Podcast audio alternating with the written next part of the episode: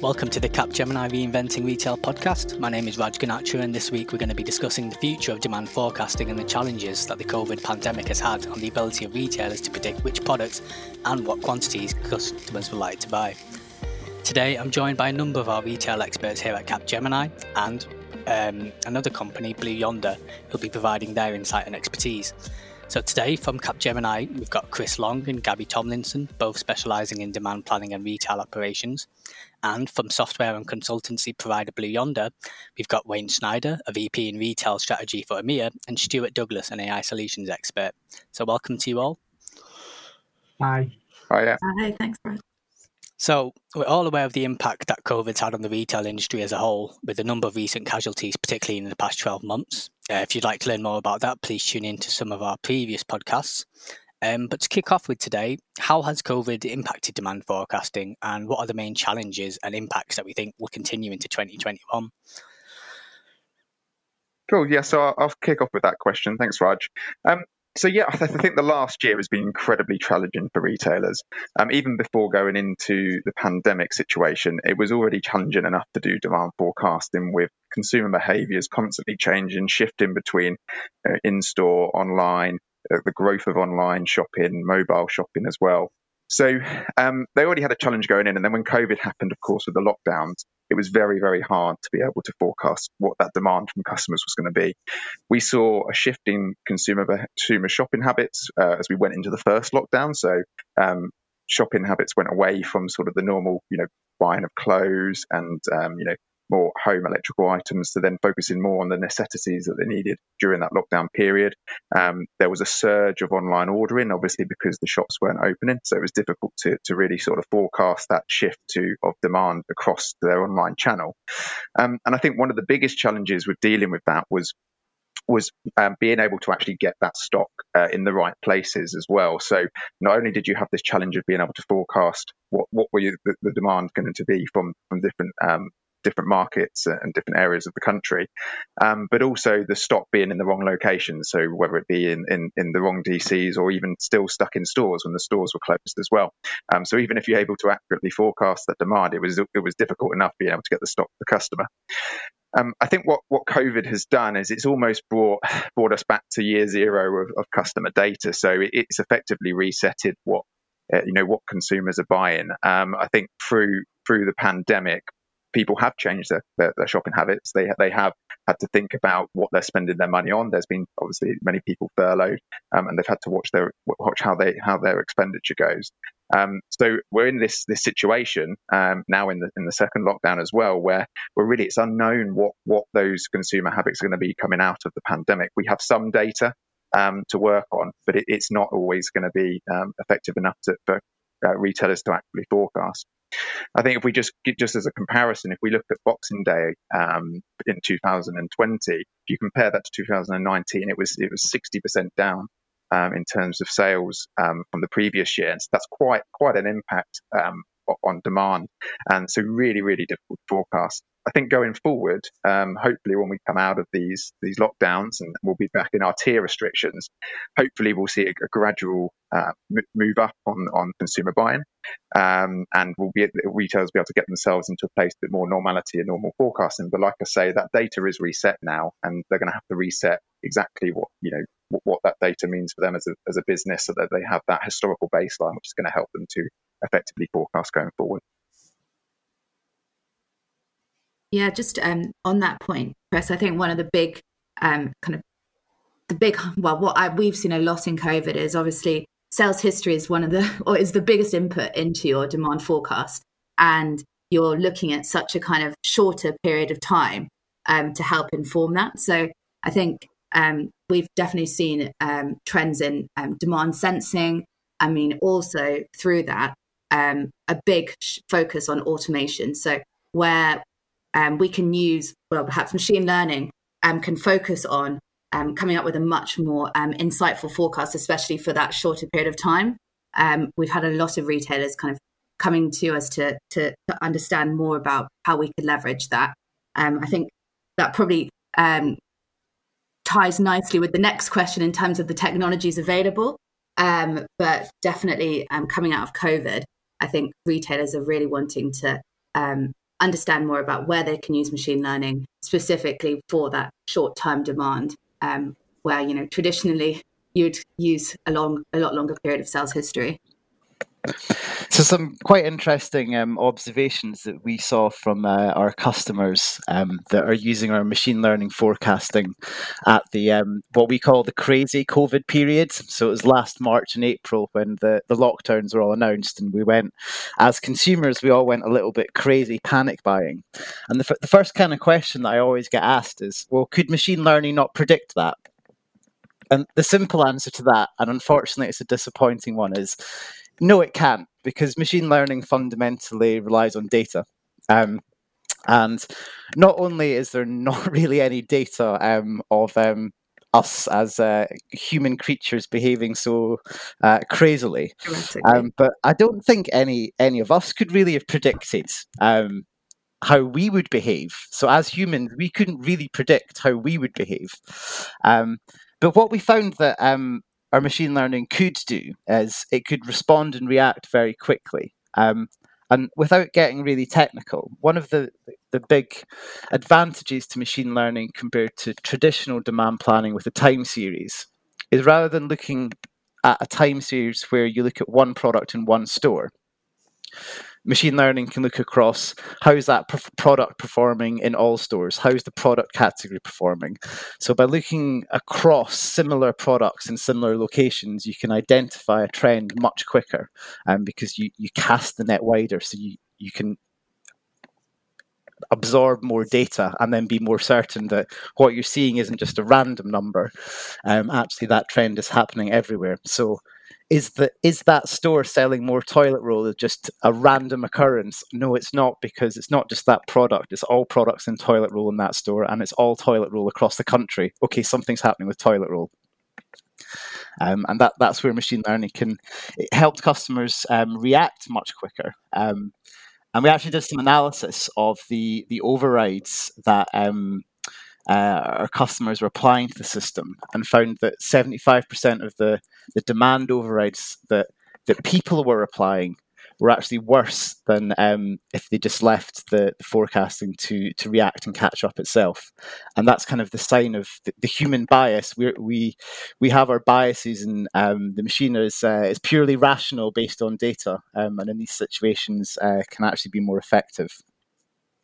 In terms of demand drivers, did you um, I think at the beginning of um, the, the crisis, um, there were discussions about modelling, um, say, for example, the impact in the UK on retailers on countries that might have um, gone, for example, China, and understanding how um, how that demand and, and, and the trend, and then modelling it on UK retail. Is that anything you've explored to bring those insights into the forecast?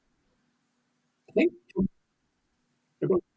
well, so, so, so probably, I mean, if you look at the example of like China in previous pandemics, um, I think, I mean, this one, the truth is, this one's lasted much longer in Europe. You know, um, I mean, in Asia, obviously, they had a different response to the pandemic now. But if you look at historical things, so whether it be um, kind of previous kind of outbreaks of bird flu or um, kind of nuclear reactor challenges, for example, which is also a similar thing that people looked at, um, where there was short term disruption.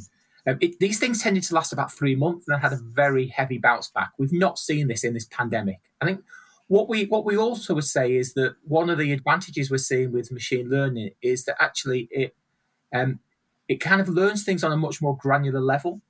Um, so you know, kind of you know the I'd say the generic responses that kind of were in previous kind of pandemics have not really necessarily kind of you know seen itself out here. Um, what it does do to add to what Stuart was saying is that rather rather than looking at um, the past, which is really what a time series solution does, it knows simply what happened in the past, and the Stuart said, just for that particular item in store.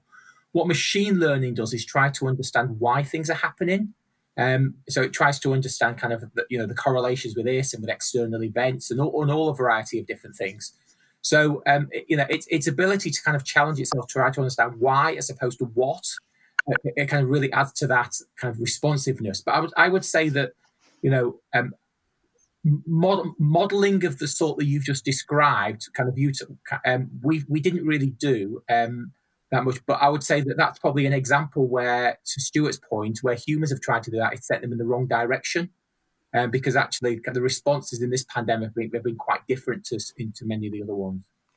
And are there any kind of examples of particular innovations we've seen at retailers to try and solve that exact problem? Well, I think I mean I think what what what we would say is to Stuart's point is that the machine learns very very quickly. So you know in in our research we found that over fifty percent of retailers found their biggest problem in, in actually was was workforce, people just being off, not being available in the early stages of the of the pandemic. Um, and as Stuart said, where people then tried to overlay their subjective viewpoint, it sent them more often than not in the wrong direction. So I think one of the things that people will learn as they utilize these new technologies when when to get involved and when not to get involved. I think the historic tendencies with time series solutions, because they were unable to respond quickly, has been to be able to meddle and add that you know what we human input. But actually, with these machines being able to respond much quicker and I say to understand things in a, in a quite a different way, um, I think we'll see a lot more people realizing kind of the, you know the the, the, the it's a real exception where they need to get involved. And almost going to look at the future now. Um, how do we think we're going to see leading retailers leveraging forecasting? Where do we think the future and trends are going to be? Yeah, I, I, can talk to that one. So I think I think the challenge that that retailers have had over for many years is their ability to adopt new technology. Um, you know, when we talk about AI and machine learning, it is it is quite a scary thought. You know, um, and be able to take take their business really that that huge step forward into something really really, really is futuristic um, for them anyway. Um, but I think what what what COVID um, proved to you know, it, it, enabled retailers to prove to themselves was that actually they can be very agile and they can react to things quite quickly. Um, and you know, as they went into lockdowns, lots of businesses re- realigned their business model so that they could serve customers online. Um, they could, you know, adjust what they were they were selling in their stores so that they could become focus more on the essential items.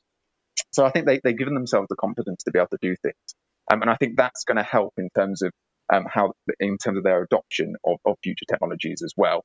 Um, I think the biggest, you know, the biggest learning for retailers through through the pandemic is that if they don't have an online um, offering, then they're going to lose. So we're going to see more more retailers move to to um, adopting a more of an online offering, um, and then through that, they're going to need the technology to back it up around forecasting. And with with you know the law, the restrictions in place, constantly changing restrictions as well, they're going to need something you know very intelligent to be able to help them forecast that. So I think if we look forward to 2021, I think we'll start to see more retailers start to adopt this technology, um, you know, and start start to build that in-house capability, looking at how the machine is is predicting these forecasts, and then how they can you know adjust that and tweak things themselves to get what, what fits their business and, and, and you know ultimately get the stock in the right place at the right time for their customers.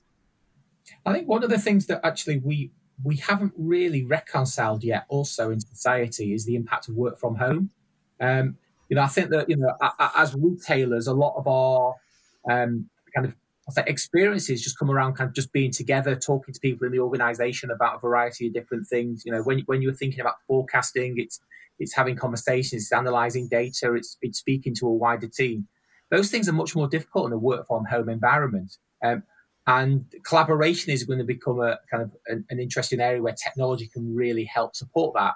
But again, I think that's really going to play into the hand to the automation that Stuart was talking about and the ability to actually uh, kind of uh, uh, uh, utilize the technology to be able to kind of respond quickly and automate a lot of these processes, which maybe more get more challenging when we're working in a more remote uh, environment.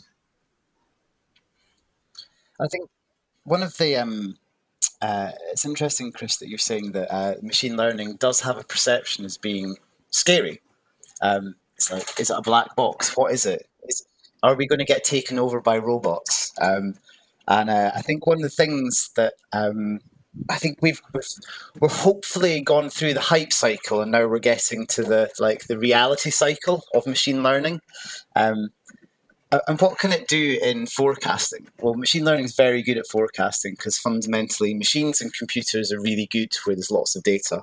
And when you just think about the sales per item per day in a store across a retailer's network, that's already a lot of data. If you add in the price changes, if you add in the weather, if you add in the calendar, the holiday calendar, already, and when you start drawing correlations between all those different parts of data, that's a huge amount of data to go through. So you don't actually need a huge amount of data, um, or data that doesn't already exist in retailers' organizations to leverage machine learning. And then when you look at actually what it's doing, it's doing what your best demand planner would do if they had the time and they're only looking after one product or maybe one product category. So really what machine learning is doing is it's it is doing the the the thinking that like a really, really good demand planner would do, but it can do it at scale. And it can do it every day, checking every product every day. Um, so I think one of the things um, I hope uh, that happens this year um, as we kind of move out of the hype of machine learning and into kind of the reality, and it gets a bit, demystified. Um, and then what it means for an organization is demand planners stop creating a forecast, and rather you, you let you let the system get on with making the forecast, and then that gives time for demand planners to do what humans are uniquely good at, which is building relationships, having that collaboration across the business, using the forecast to get ahead of the game, and then also um, being creative and having ideas. So when the unexpected situations do come up, um, you can trust the machine to kind of catch up, but you have to come up with the creative ideas as humans for how do you set up pop up e fulfillment sites? How do you very quickly ramp up um, your home delivery van network? Um, so that that's what humans are good at. So the machines take care of the stuff that is dealing with data and allows humans to do what we are uniquely good at. I think to add to that, to that, Stuart, I think that to your point is that actually, you know, maybe, maybe the industry itself has done itself a disservice by using these terms of machine learning, and it, you know, we know that it portrays sometimes the um, the, the movie scary these different things, which which it really isn't. I think it's a great way of the way you described it. That actually, you know, I often think as kind of machine learning is, you know, if you take any of us, um, train us up to be really, really good in maths and stats, and then replicate us a million times, yeah, that's, that's, that's what it can do. You know, it's just lots of mini us um, that's doing the work for us. It's not some sort of big scary machine that's going to, you know, take over the world. In fact, I would say quite the opposite. If you look at machine learning today and, and AI, it's what many people call narrow AI. It's very much designed for a very specific purpose. Um, so I think, in the, and and I would say that the purpose that it's been most used for in retail is certainly in the forecasting area, forecasting area, where these algorithms have been very much tailored to solve a very specific problem. And I think that you know, kind of we we you know it, we shouldn't think of it as some sort of kind of machine in the way that conjures up these different things. We you know we don't think of you know a calculator as some sort of scary machine, but we use it every day to help us do a better job. And I think that um, people will very quickly come to realize that that's exactly what this is going to do for them as well.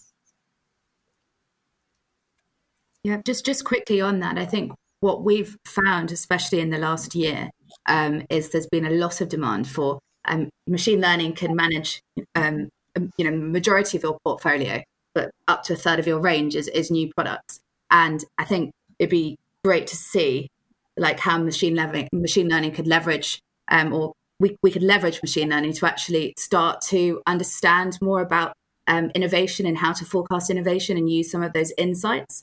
I mean, we've also looked um, this year, last year, image recognition and just different ways to actually use these insights to help provide a forecast for new products um, because that's kind of the, the gap and they're very reliant obviously on, on the human um, on humans to help um, provide that forecast yeah i mean i think that we can definitely utilize technology to, to do those different things uh, and, and, we're starting to see it but I, I, would say if we're looking at retailers in the oh, kind of a, uh, uh, a crawl walk run scenario um, we know that a lot of people are spending more than 50% of their time firefighting. Um, and actually, if you can utilize, if you start off by utilizing machine learning to actually do the things that it does really, really, really well, you, what you'll find is actually as humans, we have a lot more time to do those things that we do well um, and, and do them better. So I think that you know I think Stuart Stuart's got some great ideas about how machine learning can definitely leverage you know utilizing kind of those historic trends, utilizing assortment optimization, um, understanding um, um, segmentation, and all these different things that really help. But actually, just just freeing up time for humans to do a better job is going to be a massive contribution over the next few years as well. We actually did a, um, a little experiment, uh, some some uh, some research and development on image recognition um, to set up new product. Uh, so setting up new product um, like the data and the attributes, and then new product forecasting. Uh, and one of the tasks um, was to use image recognition to look at a product and put it into the right product uh, subcategory. And we looked at our results and we'd done our training sets and we're getting like 95, 99% um, accuracy. And we're, we're quite confident in it. We thought we'd, we'd, we'd nailed it. And then we did the test with the retail and it came back at like 80%. And we're like, oh, what's, what's going on here? Um, so we looked at the, the, the, um, products that the image recognition had got wrong. And it was things like um, a black leather jacket, uh, a winter coat. Um, the, pro- the, machine had put that into the, um, winter coats subcategory, but the business had a subcategory called leather, which, which, which, didn't follow the trend of everything else, and the machine didn't understand that. So it's quite interesting when um, it's, it's, an example of where the machine does think very rationally and very literally. That is a black winter jacket but we've decided, for whatever reason, as a business structure, that we, we put anything to do with leather in its own unique subcategory structure. Um, so, was the machine wrong or was the business wrong? I don't know, but it's interesting where um, for you, for the human way of thinking, the machine way of thinking uh, can uh, sometimes not quite align. So, unfortunately, that is all we have time for. But thank you very much to our guests for their insights, and in particular, thank you to Wayne and Stuart from Blue Yonder, um, and to our guests for tuning in and listening. Um, as always, if you'd enjoyed our discussion and would like to stay up to date with future episodes, you can subscribe to the Capgemini podcast using your favourite podcasting app. So SoundCloud, iTunes, Stitcher, or Spotify. Um, thank you all for tuning in.